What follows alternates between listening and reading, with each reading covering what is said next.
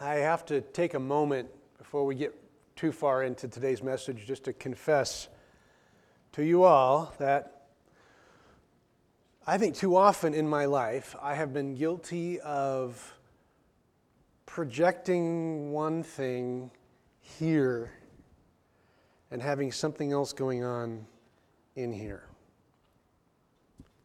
Times where I look calm on the outside, and on the inside, I'm struggling with anxiety.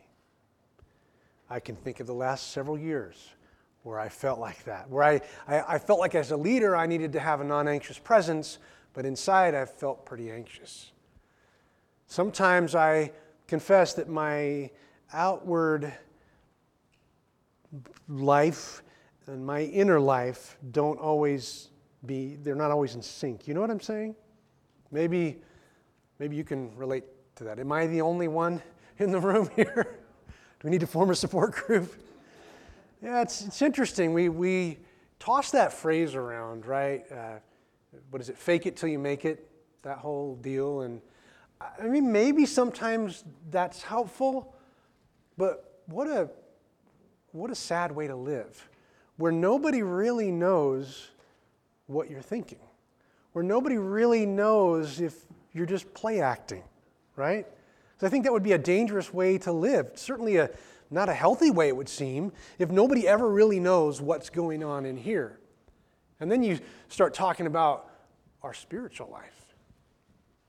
And that's really convicting, isn't it? I mean, we come into a gathering like this and we look around and sometimes people are closing their eyes or sometimes raising their hands. Even I raise my hands, right? Sometimes and how, how in sync are we? Am I really worshiping the Lord or is just, am I, am I, am I being a hypocrite? You're so glad you came to church today. You are welcome. Right, our in, internal and our external. How in sync are, are we? Do you find yourself faking it to make it sometimes? And I would think Jesus has something to say about that as we get into Matthew chapter 15, Jesus is going to take a different, a different way of approaching some Jewish leaders that we don't often see in Scripture, and he's going to double down. So if you have a Bible or a device, find, find Matthew chapter 15. I think deep down we know this is a problem where uh, we've got this inner person and our outer person, and sometimes they look like two different people. It's almost like a multiple personality sort of thing going on. And, and we're, we're not authentic. And we'll say one thing, but we don't really feel it. You'll smile at somebody, but inside you're, you're, you're frowning. And, and is, is, is that important when it comes to our faith? If we say we love Jesus, but then our, our outer action don't show anything, can we say we really love Jesus? Right? This, these are questions we've, we've got to wrestle with because we, we struggle, I think, in this in sync issue. If we're only going through the motions, our heart isn't in it. And I think that's what we need to lean into a little bit today as we get into the scriptures in Matthew 15. I'm Pastor Ben. I'm glad you're here with us. Uh, sometimes scripture has some heavy things for us. And so today we're going to look at that. We're going to hear some words from Jesus. Let's not you know, pull any punches. Let's hear from him and, and, and let our hearts and our souls wrestle with this, even, even when, the, when the, the conversation is difficult. I'm glad you're here, uh, whether that be in person or online. We see you.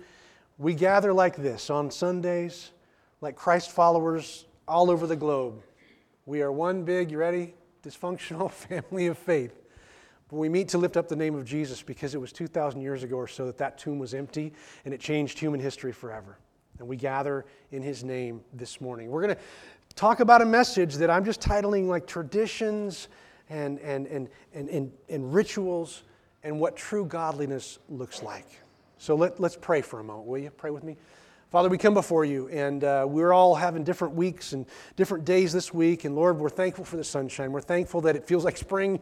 Uh, and Father, we gather like this to lift up the name of your Son, Jesus. Father, may your Holy Spirit move in our hearts. May we have ears to hear, eyes to see, and hearts that are ready for you to do some bold work this morning. And we pray this in Jesus' name. Amen. Matthew 15 rituals, traditions, and true godliness. let's get into the word here. Verse 1 of 15.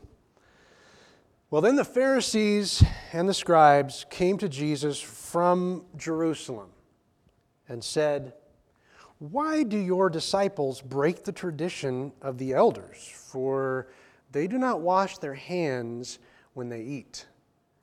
And he answered them, And why do you break the commandment of God for the sake of your tradition? Holy moly.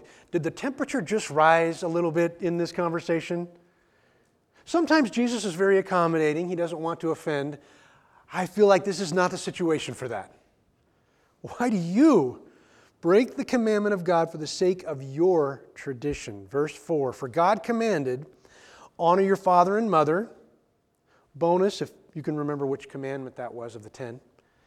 Honor your father and mother, and whoever reviles father or mother must surely die. But you say, if anyone tells his father or his mother, uh, what, what you would have gained from me is given to God, I heed not then honor his father. So, for the sake of your tradition, you had made void the word of God. You hypocrites. Oh, man. Whoa.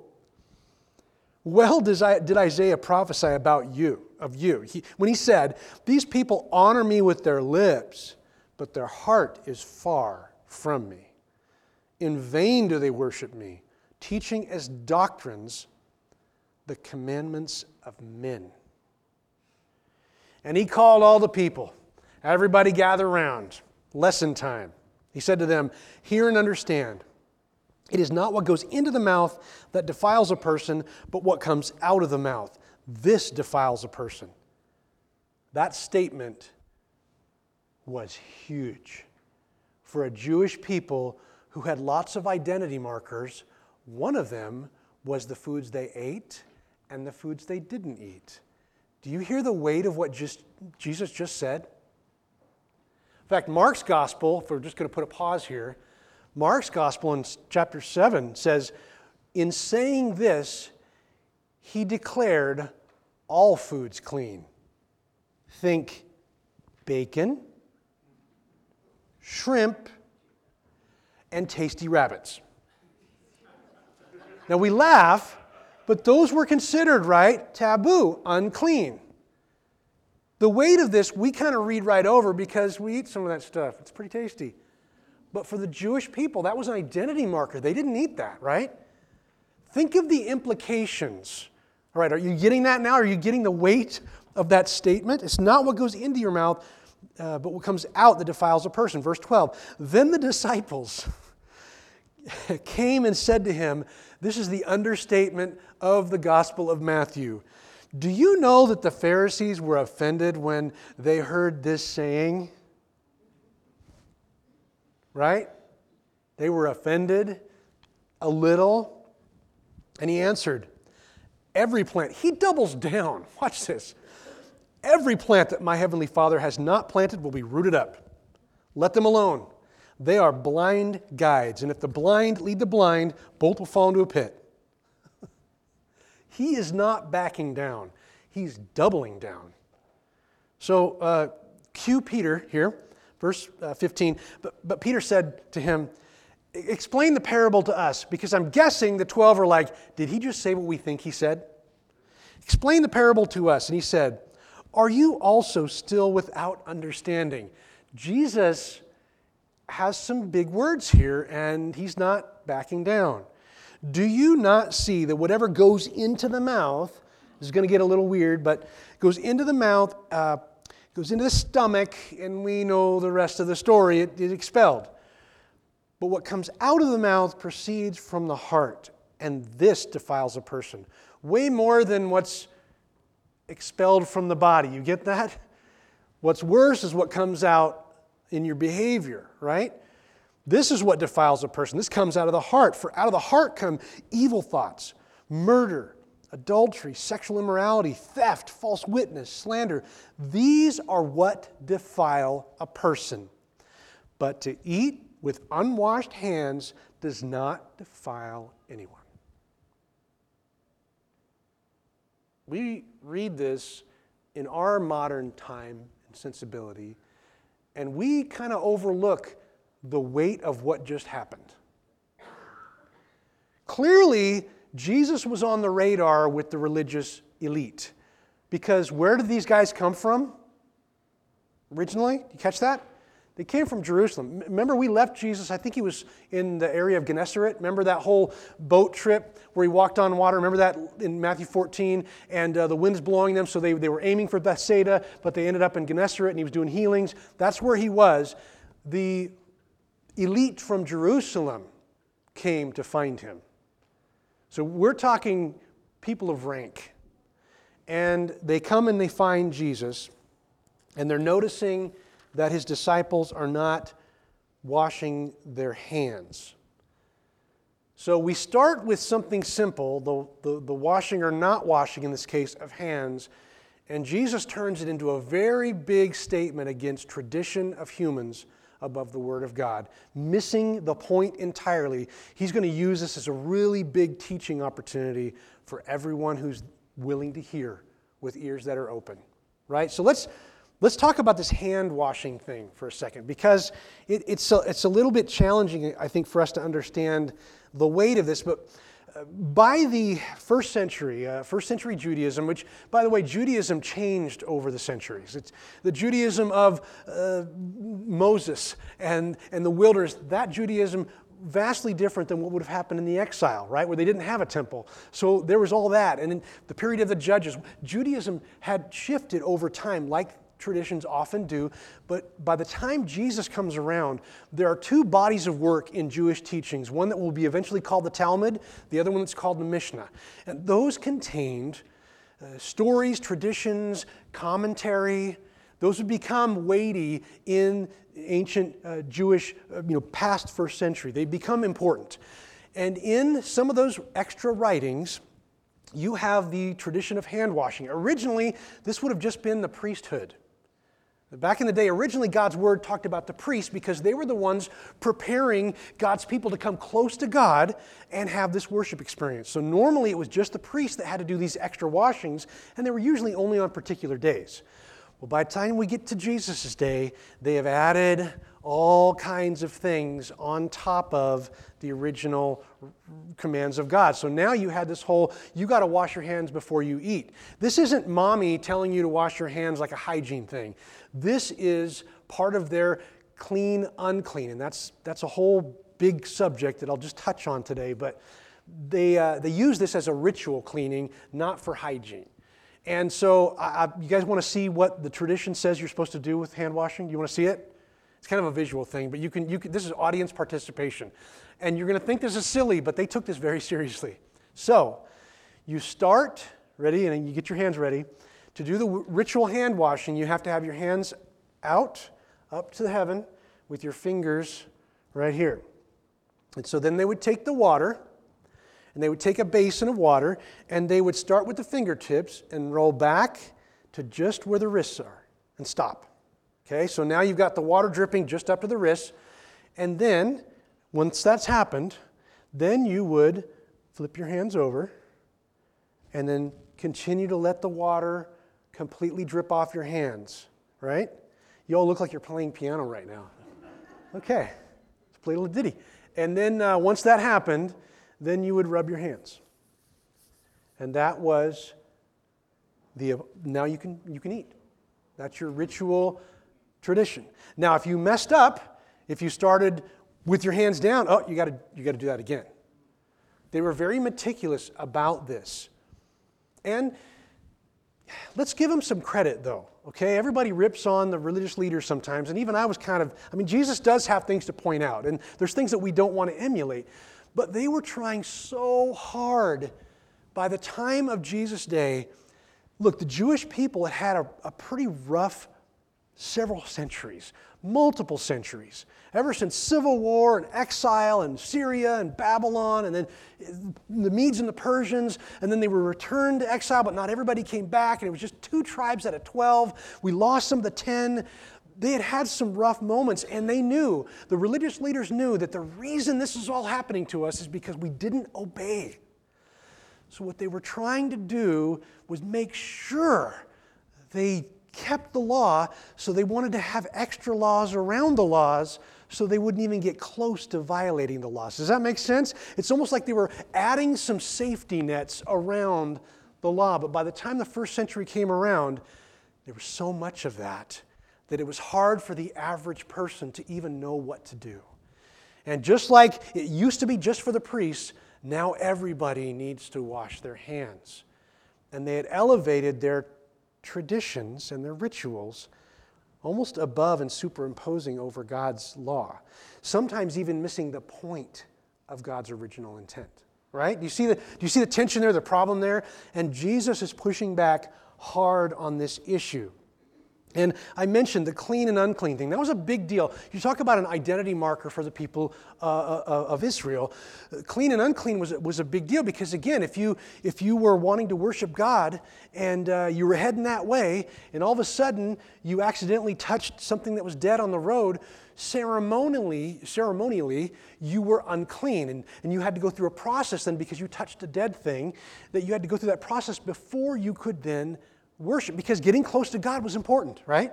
That was, that was a big deal. And so that would make you unclean. That's not a sin. Not a sin. Unclean was not a sin because there was a process to deal with that. But you needed to go through the process so that you showed God, hey, I am yours, God. I want to, this, is, this matters to me. And before I get into the temple wor- to worship, I want to make sure that I've, I've honored you.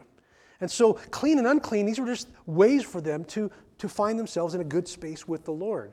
And so it wasn't a sin to be unclean, there was a process to it. There was one commentary that, that I read that said this in that for the Jewish people, those who came in contact with something considered taboo uh, were thought to be unfit to worship or to have physical contact with others. So for the Jewish person, unclean things included certain animals and dead bodies, uh, lepers, people with skin diseases, Gentiles, interesting, uh, and, and, uh, and, and other things like, like certain foods. Okay, that, those are the things that would, would, if you ran into them or touched them, whether intentionally or unintentionally, you needed to go through a process to then become clean so that you could approach God. That's how they looked at it. And you might be thinking of the list that I just mentioned. Didn't Jesus do that all the time? Right? He's, he's, he's touching lepers. He's not supposed to do that. He's having conversations with Gentiles and even going to their homes. Uh, those bad Romans, they were mainly Gentiles, and he would he would connect with them, converse with them. Jesus was doing these things all the time. Wouldn't Jesus just be the whole thing about him be unclean? Here's what's amazing about Jesus. Usually, when you or I or the average Jewish person would touch something unclean, that uncleanliness was on you now, right? But what's something amazing, we see this transfer change, where when Jesus touched the leper or the Gentile, their uncleanliness did not transfer to him, but his clean, cleanliness transferred to them. You see the difference there? His cleanliness transferred to them in a radical reshaping of what that meant. Now, if you want to know more, this week, if you just, I love kind of looking at these things. So, Leviticus chapter 11, that's in the holiness code, that's in the how to approach God uh, sort of spot in the, in the ancient Hebrew scriptures. It's right in the middle of the Torah, the first five books of the Bible. Levitical law will show you some of that clean, unclean discussion, right? And they had to be really, uh, really keep their eyes open. And so Jesus is pushing back against what really makes someone clean or what really defiles somebody. It's more than just some external thing that you do, it needs to be connected to your heart. You see the deeper issue Jesus is trying to get at? They start with hand washing, and you notice he doesn't answer their question. He only answers that question with his disciples as we ended that passage. Remember when he says, things that go in, that, that doesn't defile a person. But what comes out, murder, adultery, all of those things, that defiles a person. Wash or eating with unclean hands, that does not defile a person. So he answers it, but he only does it to his disciples a little bit later. The tradition of men versus the command of God. That's where the tension was for Jesus. And so that's why he's pushing back so hard. He's not letting this one go. Sometimes Jesus is very accommodating. There's sometimes Jesus is very uh, careful not to offend. But in this moment, it was important enough for him to push back and even cause offense. In fact, the Pharisees were very offended, as we find out from the disciples. See, I, I don't think you know, traditions are bad per se. Uh, Jesus is pushing back on those traditions that stay external but never hit internal, that look religious and look important, but they have nothing to do with what's actually going on in the heart. And that's what he's trying to help us understand. And he's making a distinction between what God said and what eventually became the traditions of the Jewish leadership. And there will be lots of conflict beyond just this with that very issue the commands of men versus what God actually asked. And the example that he uses is taking care of parents. Did you catch that? It's taking care of parents. There was this moment where Jesus, uh, again, he's, he's, he's trying to use an example, and he's saying, Well, why do you, Pharisees and leaders, why do you violate God's law and his commands when you allow children to dedicate something to God and that becomes their excuse not to take care of their parents. So that's the example that he uses. That they are violating the fifth commandment, in case you didn't know it was the fifth commandment honor your father and mother. Some of you got it. They're breaking that commandment because they want to honor God. And Jesus is saying, uh and you do many things like this, where you nullify the word of God by your new tradition. And Corban was a real thing in the Hebrew culture. That's what it's called when you want to dedicate something to God. The point was, God gets all of our priority, but that shouldn't supersede the clear command to take care of your mom and dad. That that worship and honoring some, taking a resource, giving it to God, should never be an excuse not to take care of your family. That was never God's intent. And yet the Pharisees had created a whole system where you definitely could do that. It was like a legal loophole where instead of taking care of your parents, like what if you had an argument with your parents? I'm sure that never happens with you in your life. But what if you had an argument with your parents? Well, this field uh, was, was, was able to help y'all, but you know, I want to dedicate it to God because my heart is very, I really love Jesus. So I'm going to dedicate this field, you know, and, and this would have helped you, but I can't help you now because I've given it to God. You see, I'm very spiritual and I can't help you now. This, you, see what's going on here, and the Pharisees would allow it. This is what Jesus is pushing back on. Violating a clear commandment of God and the intent of the law and adding their own traditions so it's a legal loophole. I don't have to help them and I'm being spiritual when I'm doing it. Jesus pushed back hard on this. Let's talk about Corban for a minute. You know, before pension plans and Social Security, uh, Jewish children were supposed to take care of mom and dad. You know, when they got older, uh, frail, they maybe had some sickness, and the kids were supposed to take care of the family.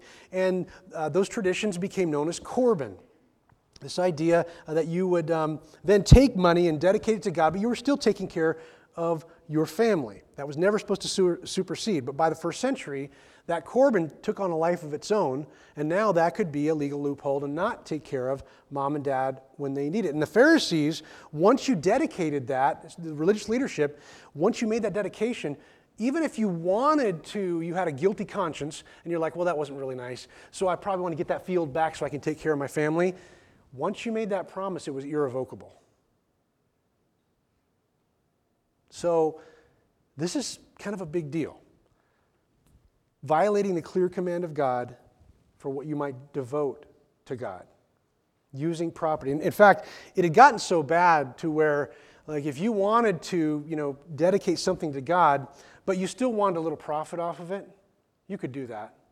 Because the field's going to produce crops but I can't give the field to my parents because I dedicated it to God, but I'm still going to profit off of it. You see how goofy that got? And Jesus says that's, that's not okay. That's, uh, this, you're violating the clear command of God by your traditions. And God was not okay with that. And they were, they were justifying breaking the fifth commandment all over the place. and not even blinking, violating the cl- clear command of God for tradition. And Jesus is using this as a, as a teaching point for his disciples, showing them, hey, here's how, here's how we interpret God's law. When God, God says something, we take that seriously. I think for, for, for Jesus, when we read his teachings, he was challenging the religious leaders of his day and, and really frustrating them sometimes because of their legalistic adherence to the scriptures and their additions. But I think he would speak to us today about our flippancy with whether we really have to obey it or not. You know what I mean? Two different sides of that, but Jesus is here to challenge both. That we wouldn't just be going through the motions, and we would also be looking at Scripture and saying, well, if he says I should obey it, that's for me. Challenging us on both sides of that equation. So, how would you feel like you you would rate your, your external and your internal? How would you rate that? How in sync are you with, with what you say and what you do, what you believe, your values, and how you operate in the world? Are you in sync? And if you are, praise the Lord. You know, stay with Him on that. But if you're not, maybe you struggle with that, Maybe this is the moment you, you find some time on your knees and say, God, help me get in sync. Because what's going on here is very different than what people see on the outside. Could we ask the Lord to help us be authentic? Are you in danger of that sin of the religious leaders, where they developed all kinds of external legalistic rituals and traditions and behaviors, but what was going on here had nothing to do with that? Let's talk about us right now in a worship gathering. So we pray together, we sing songs, we take communion. We're going to take that in a little bit. Are, are we really in this room when we're doing that? Are we fully engaged in what God wants to do? Or are we singing songs like I surrender all, but we're not really surrendered?